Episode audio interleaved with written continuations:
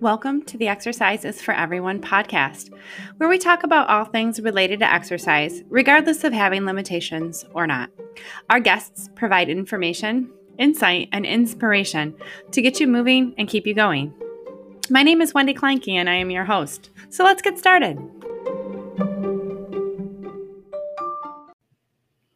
All right, welcome back, everybody. Today I have a really special treat for you. I have Dr. Deborah Fryer with us, and Deborah is amazing. She has, um, she uses movement and exercise in her business of the anatomy of money. And Deborah is going to talk to us today about how you can use movement to start moving your money. I'm so excited to have you here, Dr. Deborah. Thank you so much for taking the time to join us today. Welcome to the Exercises for Everyone podcast. I'm so excited to be here. Yeah, I love that moving yeah. your body. It's so good. Yeah, yeah, I love it. I love it. Deborah, how did you get started with this work? Like, I know that you've got a background with like exercise with yoga and running and all these things, but how did this kind of work get started in your life? Such a great question. So I was and and I still am but in a different way. I was a very type A overachiever. And the way that would show up is I ran two marathons a year. I did triathlons. I did a couple triathlons. Like every month, I was doing a triathlon. I was uh, an intramural squash champion for many years at my graduate school. I was the president of the graduate rowing club at Princeton. I was just like one of those people who was constantly in motion. And I would get up in the morning. I'd go swimming for an hour, and then I'd lift weights, and then I'd go play squash, and then I'd go for a run. And in the in the in the in between, I would write my dissertation. And you know, it was like I needed exercise for me to move my body in order to do the thing that I was supposed to be doing.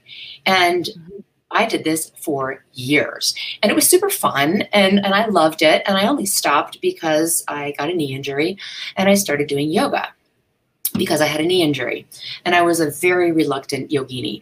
I didn't want to do yoga. I didn't want to be on the mat. I freaking hated it. And I was really unhappy.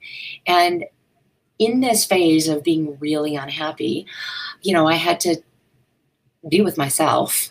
And I realized mm-hmm. I had been using exercise to have this super hard, muscular, you know, strong exterior because I felt so weak inside. I felt so vulnerable mm-hmm. inside. I was such a doormat.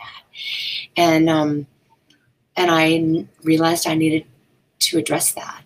And so that's kind of how my transition started was by going to yoga class and, you know, getting still and my stuff would come up and I couldn't run away from it. So that's actually how it started. So nobody's ever asked me that question and it's such a great question yeah. because I think that uh, you know, I've brought my I've brought my love of exercise into my business in a way that's not about being strong on the outside. It's about being strong on the inside. And it's about being strong emotionally. It's about being strong spiritually. So I spend a lot of time in the spiritual gym now.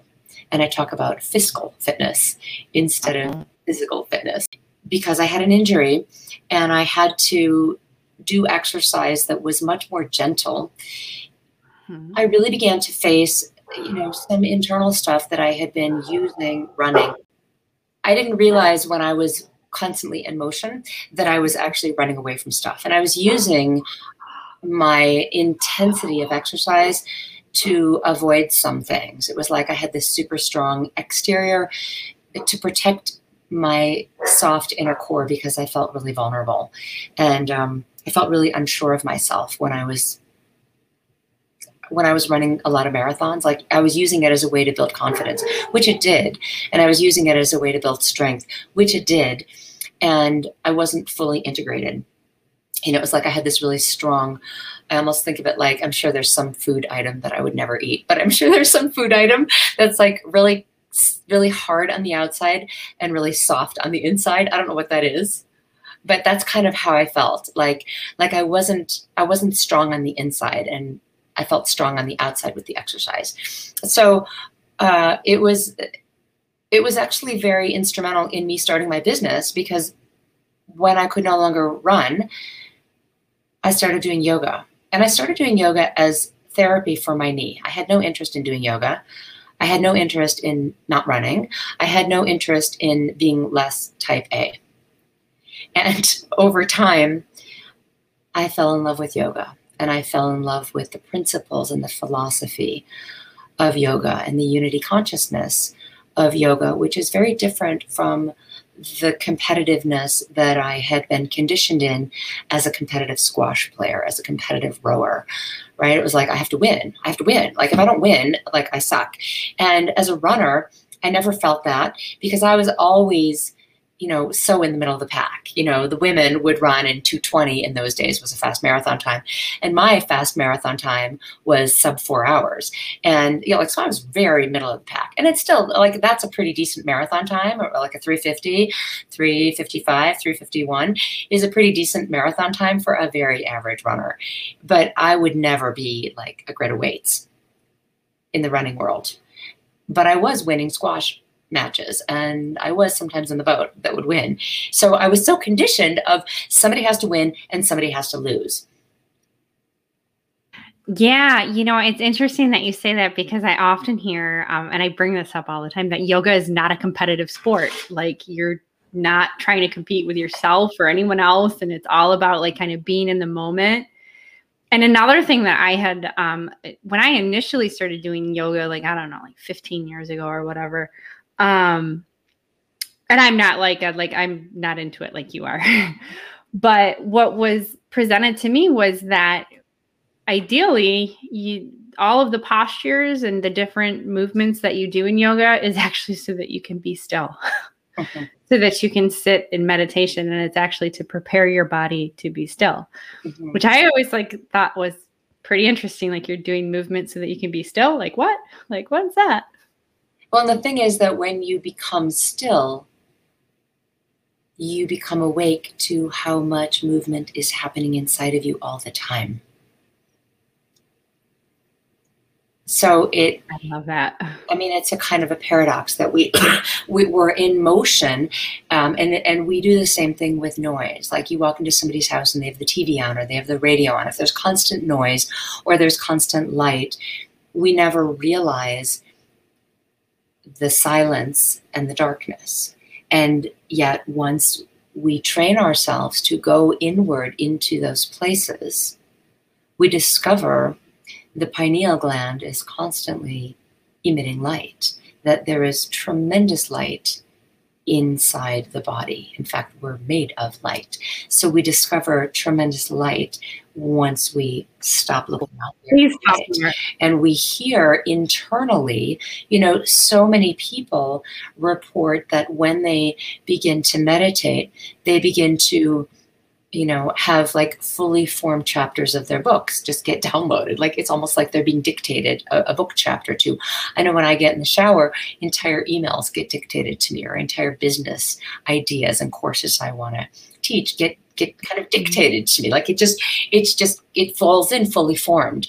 And so mm-hmm. there's a way that there's a tremendous aliveness internally that we miss if we override it with all of this external aliveness and noise and motion. And they're both great. I love movement. I love getting on my bike. I love hiking. I love sweating. The body loves it. And there's also a kind of internal movement that's just as valuable for your mental health and your physical health and your financial health when you come into an internal place of stillness.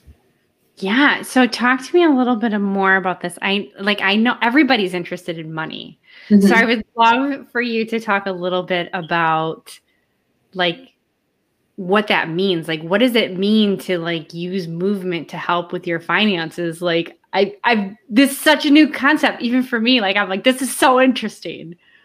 And it's such a rich, excuse me, it's such a rich question. So I want you to ask me three times because I'm going to have a different answer every time. Because, like, already I'm having a whole bunch of ideas. So, number one, movement and money. Your fifth chakra is about your throat, it's about your mouth, it's about your shoulders and your hands. So, this whole area here is uh, uh, your fifth chakra is about manifestation. And it is through using your mouth, it's through using your hands that you create things, right? You're using your mouth and your hands right now to create the podcast right? And you you we use our hands to cook food or to give massages or to write or to make art or to to, to tap on the keyboard, right? We use our mouths to sing or to um, to coach or whatever you use your voice for right? And and so this energetic area of your body is associated with translating from the non-physical an idea into a word or into a book or a course or a painting or whatever you create a five star meal. So you need to turn on your fifth chakra. Um, five the number five is also associated with movement. And when you think about i mean i talk with my hands because I talk with my hands. I don't know why, but I do. And um, and I'm moving air. When we're speaking, we're moving air. When we're, you know, forming clay, when we're writing, we're actually moving air. We're creating a vibration. And a vibration will result eventually in a physical thing. If you think about the waves of the ocean, right? That's just a vibration and it forms the shoreline right? Vibration is flowing out of my mouth and your mouth, and it's landing, and somehow the computer is translating it into signals that people are interpreting as words. How does that work? I have no clue. But it's it's happening, right? Like the non-physical, the vibrating sound waves somehow are being translated into sounds that people can pick up with their ears and interpret. So I'm initiating the sound wave and it's getting picked up and translated. And we don't need to know how, but it's happening right? Does that make sense? So by moving the air, you're creating something eventually that will show up as money. So let's make this super concrete. Let's say I'm a sought after speaker and I get invited to speak on stage. So somebody says, Deborah, I want to pay you $10,000 to speak on stage to my audience. Okay, great. So I go to wherever it is. Maybe it's virtual, maybe it's a real event. I have to open my mouth. I have to start moving the air right? And then the people in the audience hear the message. And that's how I get paid. Does that make sense?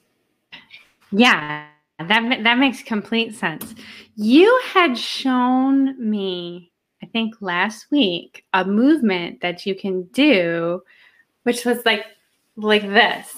Can you t- like and you you had this very like sciency, very Dr. Deborah way of explaining what was going on. Can you talk about that? Because I'm if I remember right, it had to do with grounding and easing your um I showed you a movement. Was it this? Was it um yeah. Yeah, yeah. your arms. Yeah. Okay. Well, so that is this is movement. Okay, so that's interesting. So this has to do with um, how do we create the momentum to do something. And momentum is also a kind of movement. So remember I said mm-hmm. ask me three times because I'll have three different answers. Uh-huh. So when we want to take action, whatever it is, let's say you want to get off the couch and go to the gym. Let's say you mm-hmm. want to start um, doing yoga. Let's say you want to start meditating. You want to lose 10, 20 pounds, whatever it is. You've got some idea of something that you want to do. And in order for you to get from where you are to where you want to be, you know, mm-hmm. minus 10 or 20 pounds, or I've meditated 40 days in a row, or whatever, whatever your goal is, you've got to go from where you are to over there, right? To where you're not yet. Mm-hmm. And what stops us a lot of the time is we're afraid we're going to screw up. We're afraid we're going to do it wrong. We're afraid it's going to take too much energy. We're afraid uh, that, you know, I can't go to the gym because I'm so out of shape. Everybody's going to be laughing at me. Uh, for a lot of people, there's actually really fascinating science around this. For a lot of people, who love going to the gym, when we think about going to the gym, those of us who love going to the gym, I'm one of those people, we actually activate dopamine, which is a feel good chemistry in the brain, where the minute you think about going to the gym or going running or going hiking, your brain is like, yeah, I'm so excited. And there are other people who dread going to the gym. And for those people, when they think about going to the gym, they actually turn on a different neural chemistry where they go into fight or flight where they're immediately in panic, they're in fear, they're in anxiety. It does not feel good to them. It actually feels scary. And the corollary is also true. For me, if I think about eating, let's say, a hot fudge sundae with whipped cream and it's like a 5,000 calorie bomb and it's totally high in sugar, like that actually creates anxiety for me because I know I'm going to feel like crap if I eat that. And even the thought of that makes me like recoil a little bit. And other people, so for me, that activates my fight or flare, fight or flight response. um, just because it doesn't feel good in my system. And there are other people who love sugar and they love whipped cream and they love ice cream and they just like they drool over that stuff. Like they're excited about it. So for them, they would think about a hot sundae and they would get dopamine. Whereas for me, it would be adrenaline. I'd be like, oh no, like no, no, no, like I don't, I don't want to do that, right? So, so there's there's brain chemistry that gets activated, and brain chemistry is either going to make you feel excited about something, or it's going to put you into fear. So, back to the stroking of your arms. When you're in fear, you're in what we call the limbic system. You're in fight or flight. You're in reactivity. And you don't want to do anything because it's scary. Of course, you don't want to do anything because it's scary. And what you want to do when you're scared is either avoid, or curl up into a ball and pretend like you know it doesn't even exist or um, you know get in battle around it right? Make a bunch of excuses. No i'm not going to do that because and you argue about it and you justify and you convince and all that stuff. So to get yourself out of fight or flight you can literally trick your brain from being in the fight or flight area of the brain to this top area, which is called the somatosensory cortex or the motor cortex, which is associated with guess what? Motor means movement. So that's where this comes into play. When you stroke your arms, you immediately move your brain's attention right? Because your brain is like, what's that? There's sensation. So now your brain is paying attention to how good it feels when you stroke your arms and you're not in fight or flight. So that's a brain hack that I use sometimes when I'm scared. Like, you know, if I have to, let's say I wake up in the middle of the night and I think I heard a noise and I'm scared, you'll see me in bed doing this. Or I might have a work issue that I took to bed and I fell asleep. And then I woke up in the night and all of a sudden I'm thinking about this client who's got something going on and I can't stop thinking about them. So I'll be like this, right? Because that calms you down.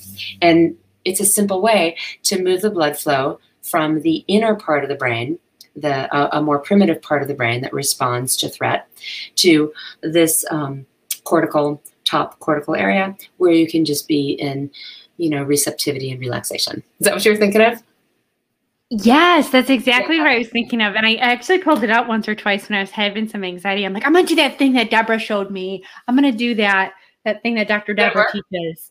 And it works. Like it totally works. And it's so simple that you wouldn't you wouldn't think. But I love how you're just like getting into kind of the science of like how like the chemistry of your brain changes when you move, like from where yeah. the blood flows. Like that's really interesting. Um yeah and movement, yeah. you know, a lot of times people get stuck in their money where they'll say, Oh, I don't have any money. I can't afford that. It's never going to work. I'm never going to make any money. And they're operating from a place of stuckness and they're arguing for a continued place of stuckness. You know, when, when people are like, Oh, I don't have any money and I'm never going to make that money. Like, really? You don't want to argue for that. I think you want to argue for the total opposite, which is I haven't made that money yet, but I'm going to 5x or 10x my income in the next, you know, X period of time, right? That's a much more empowering story. So when you're stuck, nothing can move. Think about stagnant water. The energy of mm-hmm. money is water it's like abundance. Unda means wave. So abundance is water, affluence is water, cash flow is water, um, being flush with cash, right? We have lots of metaphors built into our language. And if you've never thought about it, you know, may I now be the one to blow your mind and let you know that money is liquid, right? Ooh, we, there's another one, right? We talk about being liquid, right? Yeah. Being able to liquidate yeah. your assets. Uh, so, so your your relationship with money is one of flow if you're hoarding or if you're stagnant or if you're stuck, you think money can flow? You know, it's kind of like if you ever find a stagnant body of water, right, that's totally scummy and covered with um, algae and stuff, it's non potable, it's toxic, right?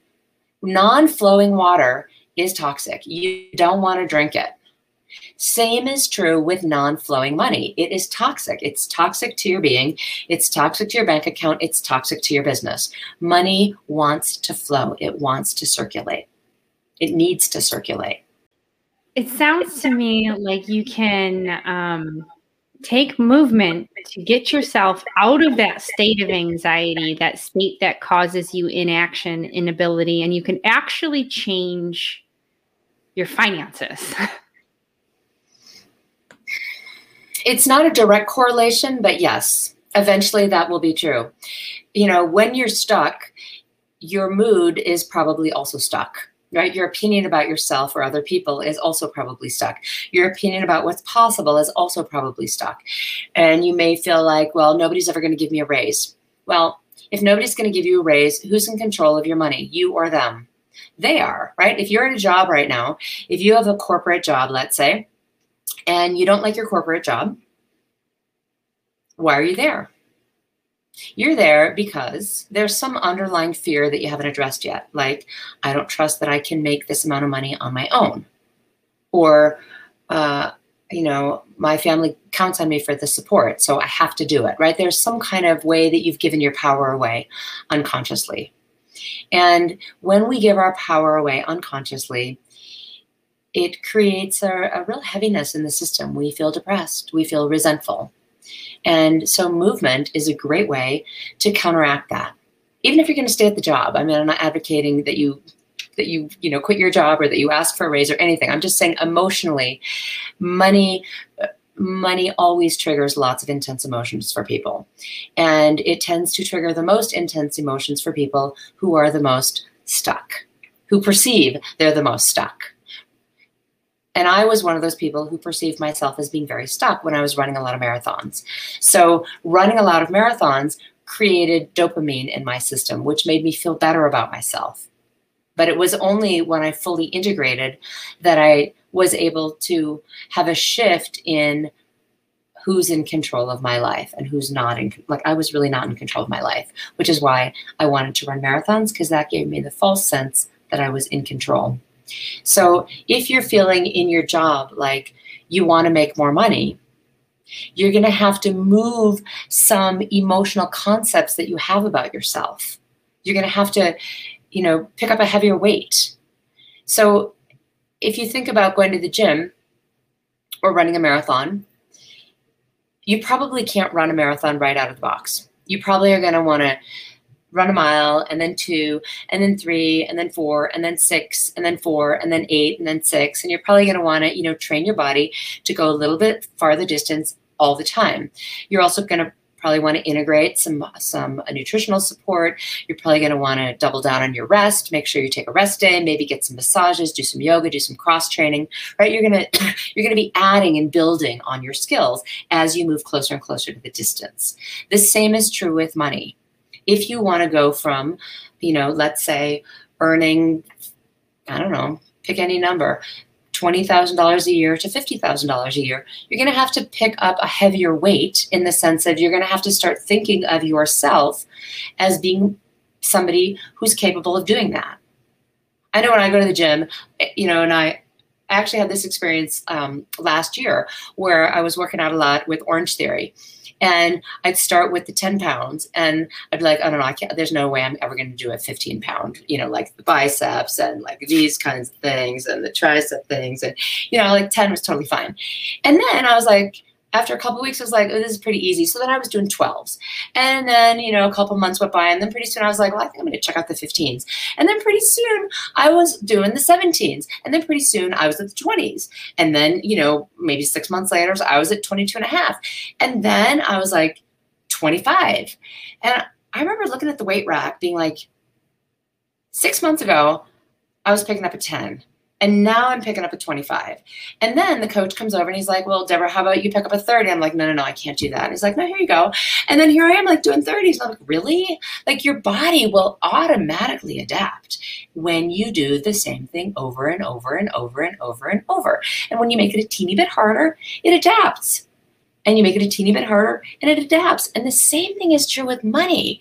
So that eventually a six figure year, that's not a big deal. Like that's normal. Okay, so then let's just see if we can up it a little bit. How about six figures every six months? Oh, okay, that becomes normal.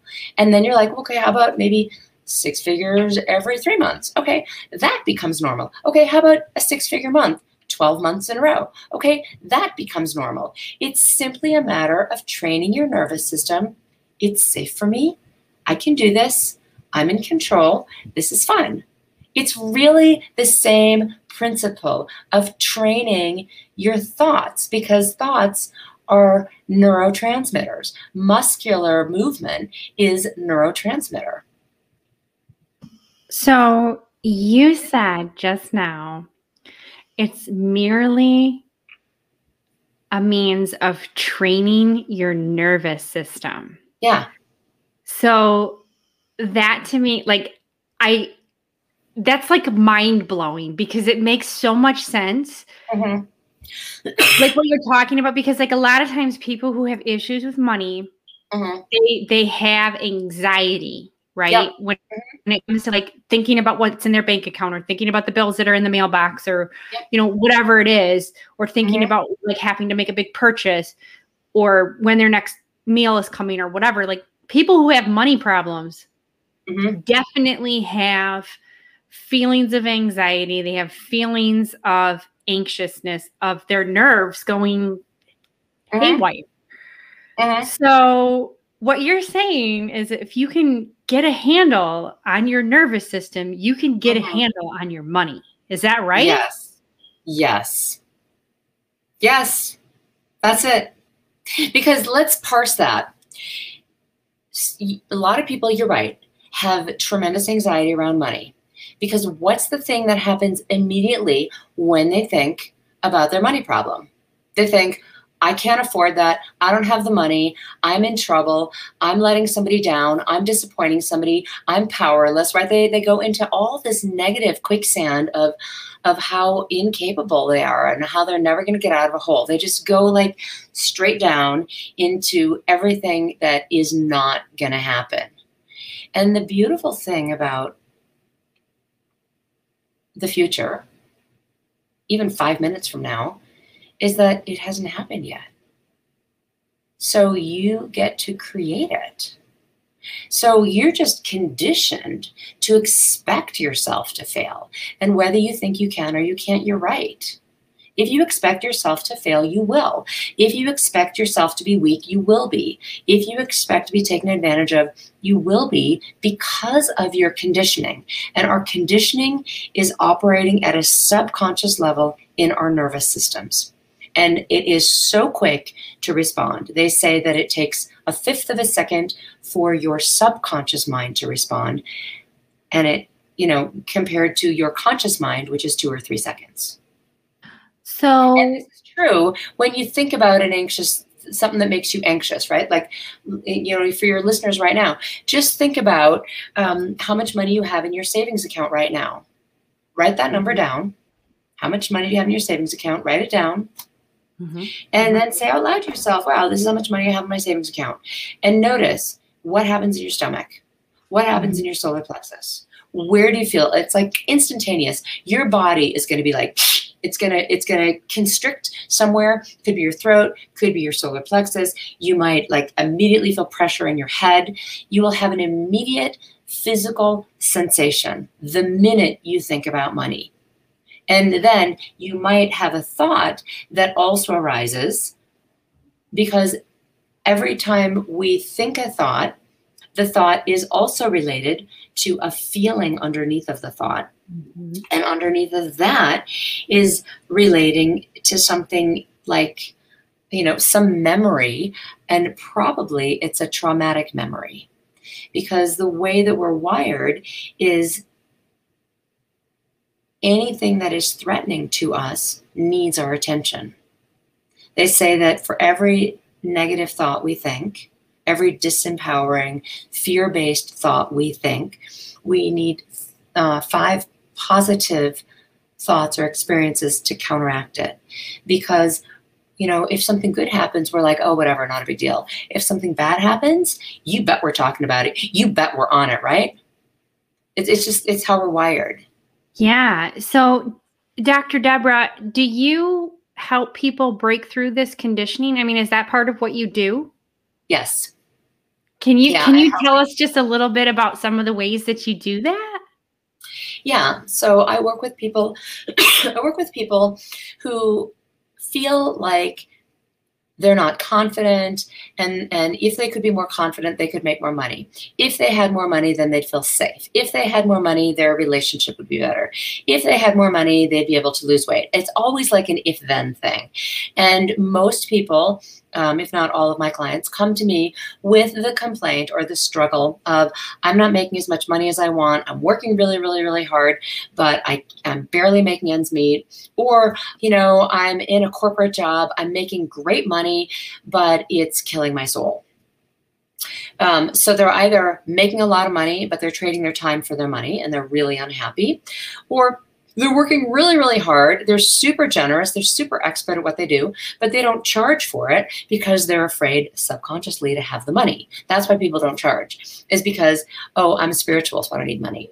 Or my spiritual gifts were, you know, God given, so why should I charge for that? Because they're coming free to me, so why should I charge? Or I can't have more money than other people. There are all these people who are starving. There are all these orphans all over the world. And who am I to have money? So they're coming to me already with their conditioning written all over their sleeve. And they don't realize that they're operating from a set of subconscious conditions that are not true. You know, none of us can help anybody if we're broke because if you're broke, you're worried about yourself and you should be. If you're broke you know you got to put all your attention into you know am i going to have a roof over my head? Am i warm enough? Do i have food? You know like you have some really basic survival conditions. And so if you're broke if you're operating from a place of survival you don't have very much energy left to serve the planet to you know to do good in the world. And so i help people recognize that you know we're all made of the same life force. We all have the same life force available to us. And once we unhook from our energy being in that place of survival and you know i've had clients who are multimillionaires. I had one client uh, who has a foundation and she's a multimillionaires and she gives millions and millions of dollars away. She's super compassionate, super generous. She's got a foundation. She's given all her money away. And we get into her money story, and it turns out she's living on $1,000 a month. She's living below the poverty line, making millions of dollars on her investments. And we had to unhook that because she didn't feel deserving to be, you know, a recipient of it. She'd been conditioned, and so many women are conditioned this way that we have to give everything away to be lovable, or I have to give everything away because I don't want to be um, bigger or better than other people, which is conditioning. Even the thought that you think you're better than somebody because you have a lot of money, you know, money doesn't make you better or worse than anybody. Money doesn't make you anything you are who you are. If you're a jerk, you can be a jerk with money. If you're a compassionate, generous person, you'll be a compassionate, generous person with money. But that was confused in her mind, right? And she thought that somehow rich people were jerks. So she just made sure to give all her money away so that she was a good person. And once we cleared that, you know, she was able to both give a ton of money away and also, you know, upgrade her life and her lifestyle eh, to a way that was relaxing and lovely for her. Yeah, you know, I've heard that money is a magnifier. Yeah. So if you're a jerk, you're going to be a bigger jerk. Yeah. And if you're very nice, you're going to be even more nice. Right. Um, but yeah, that's really that's a really interesting story. Thank you for sharing that. That's that's mm-hmm. really interesting.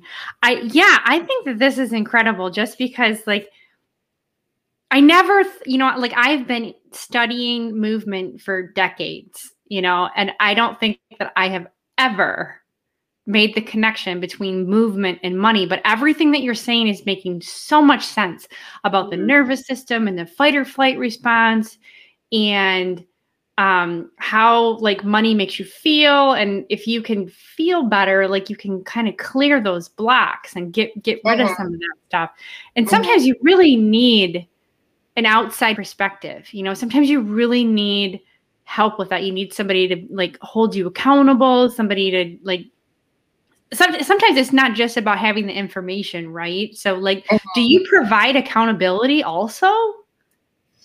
I, I do provide accountability when people are working with me for you know mm-hmm. a number of months, and I work with my people for six to twelve months uh, or longer because it takes long to train your brain to relax. If you've gotten the conditioning of, I need to be uptight, I need to be scared, I need to be anxious, and it's not your fault. We all have this conditioning, uh, especially I'm seeing it in people whose parents were born in the Depression or whose grandparents were born in the Depression because they learned, you know, uh, they were they grew up in a certain set of circumstances and conditions that unconsciously they passed on to their kids. So a lot of people who are recognizing, oh yeah, I was really close to my grandmother, and my grandmother used to keep rolled up balls of tinfoil, and she used to save rubber bands, right? I mean, this is my grandmother. She she would do that, and and it was because she grew up in the depression, right? And it wasn't that you know, like, and I still keep rubber bands in a ball in my drawer because my grandmother did it you know so we just learn these patterns without ever even questioning them and um, you said something about exercise makes us feel better. So I want to use exercise and money and that conversation about feeling better.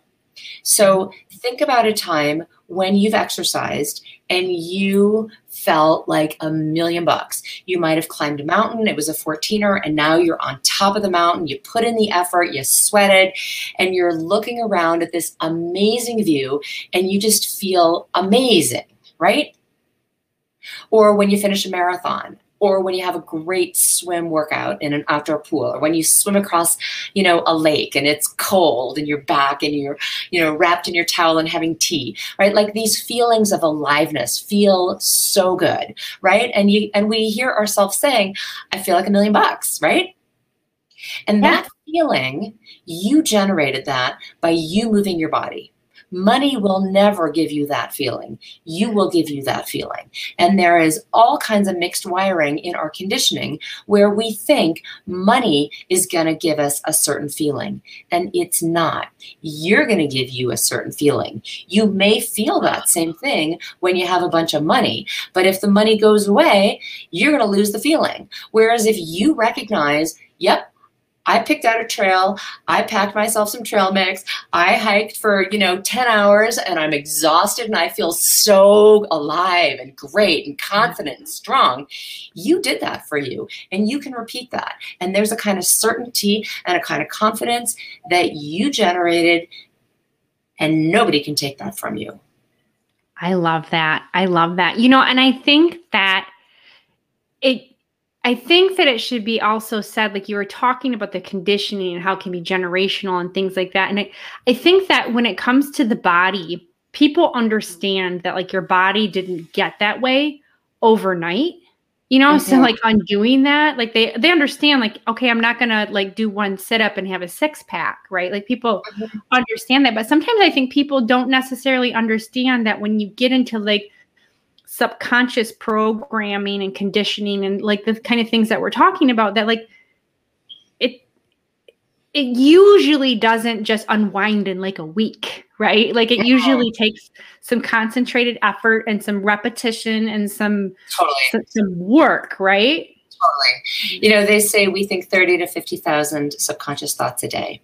And if you do the math, 30 to 50,000 thoughts a day times 365 days times however many years you've been around, there's a lot of subconscious conditioning that you've got to slowly unhook from. And it took you 20, 30, 40, 50 years to get into the pattern that you're in. And so it takes time for you to unlearn that pattern and learn a new one. You know, it, there's a lot of science around habit for, for um, habit formation. And I know that you teach this with your clients. And, you know, the, there are so many different um, perspectives on this. It takes a certain amount of time to unhook from a pattern. They say that the neurons that fire together wire together. It's called Hebb's law in neuroscience. And so what that means is that when we think a thought over and over, the neurons actually get closer and closer and closer and closer because it's more efficient. So the neurotransmitters, when they're jumping across the synaptic cleft to talk to the next neuron and the next one and the next one, it's just way more efficient for them to just like they don't have to go very they don't have to travel very far. And the neurons actually move closer together. So you end up with like an la superhighway which is why you know if you sang a song over and over and over and over and over again when you were a teenager you still know all the words, even though you haven't heard that song on the radio for 30 years, right? Right? It's crazy, right? Like you remember things when you're in a heightened emotional state. And that's an example of the neurons that fire together, wire together. We all know how to walk and drive and speak English automatically because we use that every day. Use it or lose it, right? So if you deliberately interrupt the pattern and now instead of being on this LA superhighway, you're going to start to bushwhack and create your own path Okay, so the first time you do it, it feels really hard. It's really brambly and you don't know where you're going. And right, it would be so much easier to be on the logging road, but you really are you're gonna go off trail, right? The more you go off trail, the more that trail gets worn. And if you stop walking on the LA superhighway or the logging route, that trail eventually will become overgrown.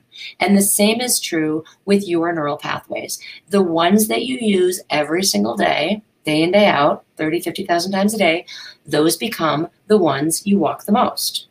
And your brain does something called dendritic pruning. It's like totally related to the gardening metaphor. So a dendrite is the end of the uh, the neuron that talks to the next one. And um, so what happens when your brain, this happens at night while we're sleeping, is your brain will go ahead and prune away all the things that it thinks you don't need.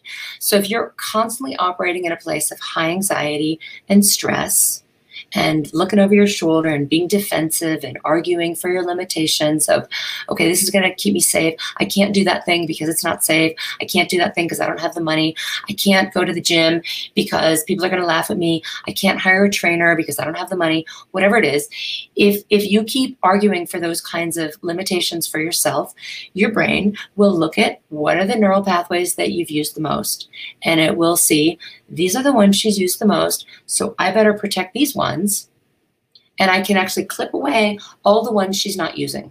So all the other pathways, like, ooh, I see myself, you know, with a six pack and on a beach in the Caribbean, or I see myself um, 10 pounds lighter and I don't have any arthritis, or I see myself giving up gluten and dairy and and my digestive issues have cleared up, or whatever, you know, like because you haven't even given yourself the possibility to imagine beyond what you think is possible all that stuff just gets cleared off your desk. And what becomes strengthened is the pathway that you think over and over and over again. What we know about neuroplasticity, which is the brain's ability to reshape itself, is exactly what you're talking about, Wendy, with the body.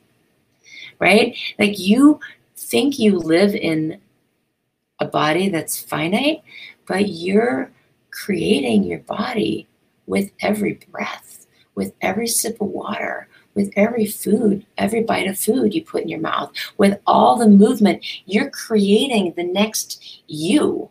So you're training your body to expect something from you. Like you are a work in progress. This isn't this isn't what you get for life.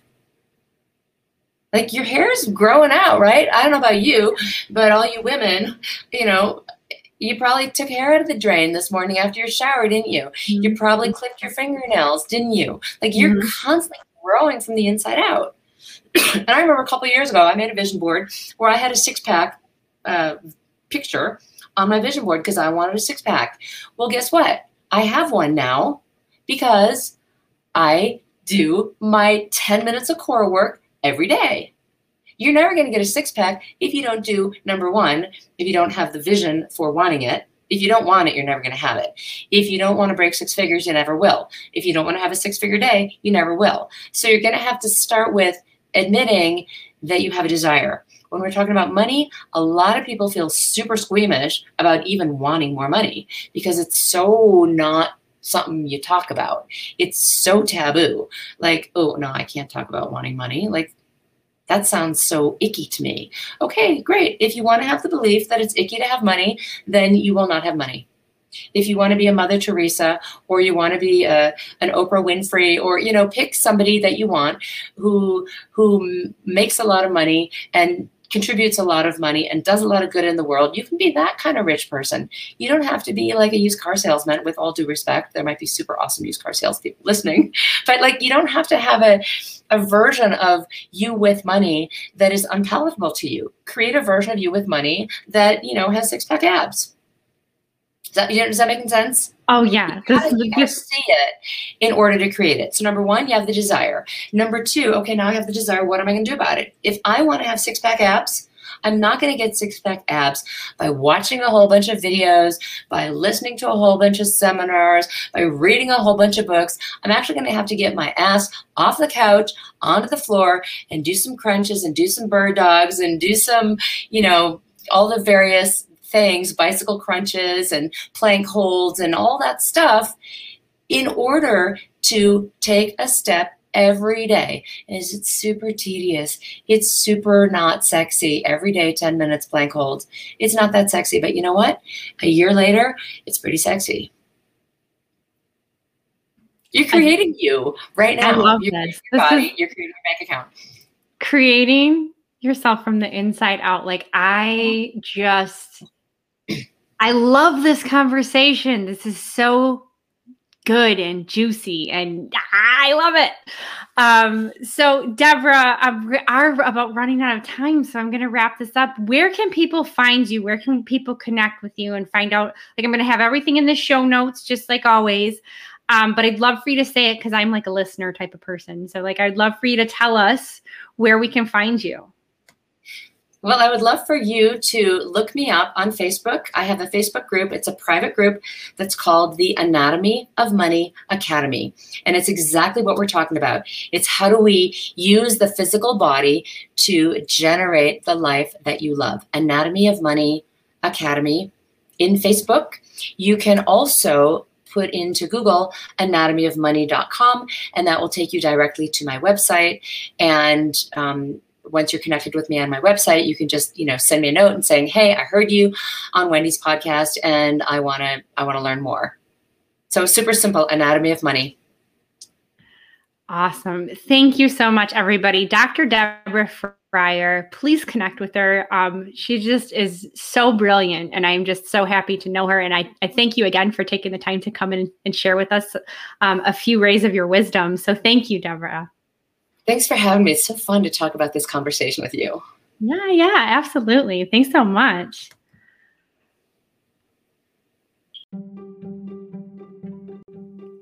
One more thing before you go. As a fitness professional, I have a great love of exercise and a passion that there always be a space for people to get together and enjoy the types of exercise that they love if you're interested in learning tips and strategies to help you build a fitness community of your own, please join us on Facebook. We have a free group called the Lifted Community where we talk about these ideas. Just search the Lifted Community on Facebook. I'm looking forward to seeing you there.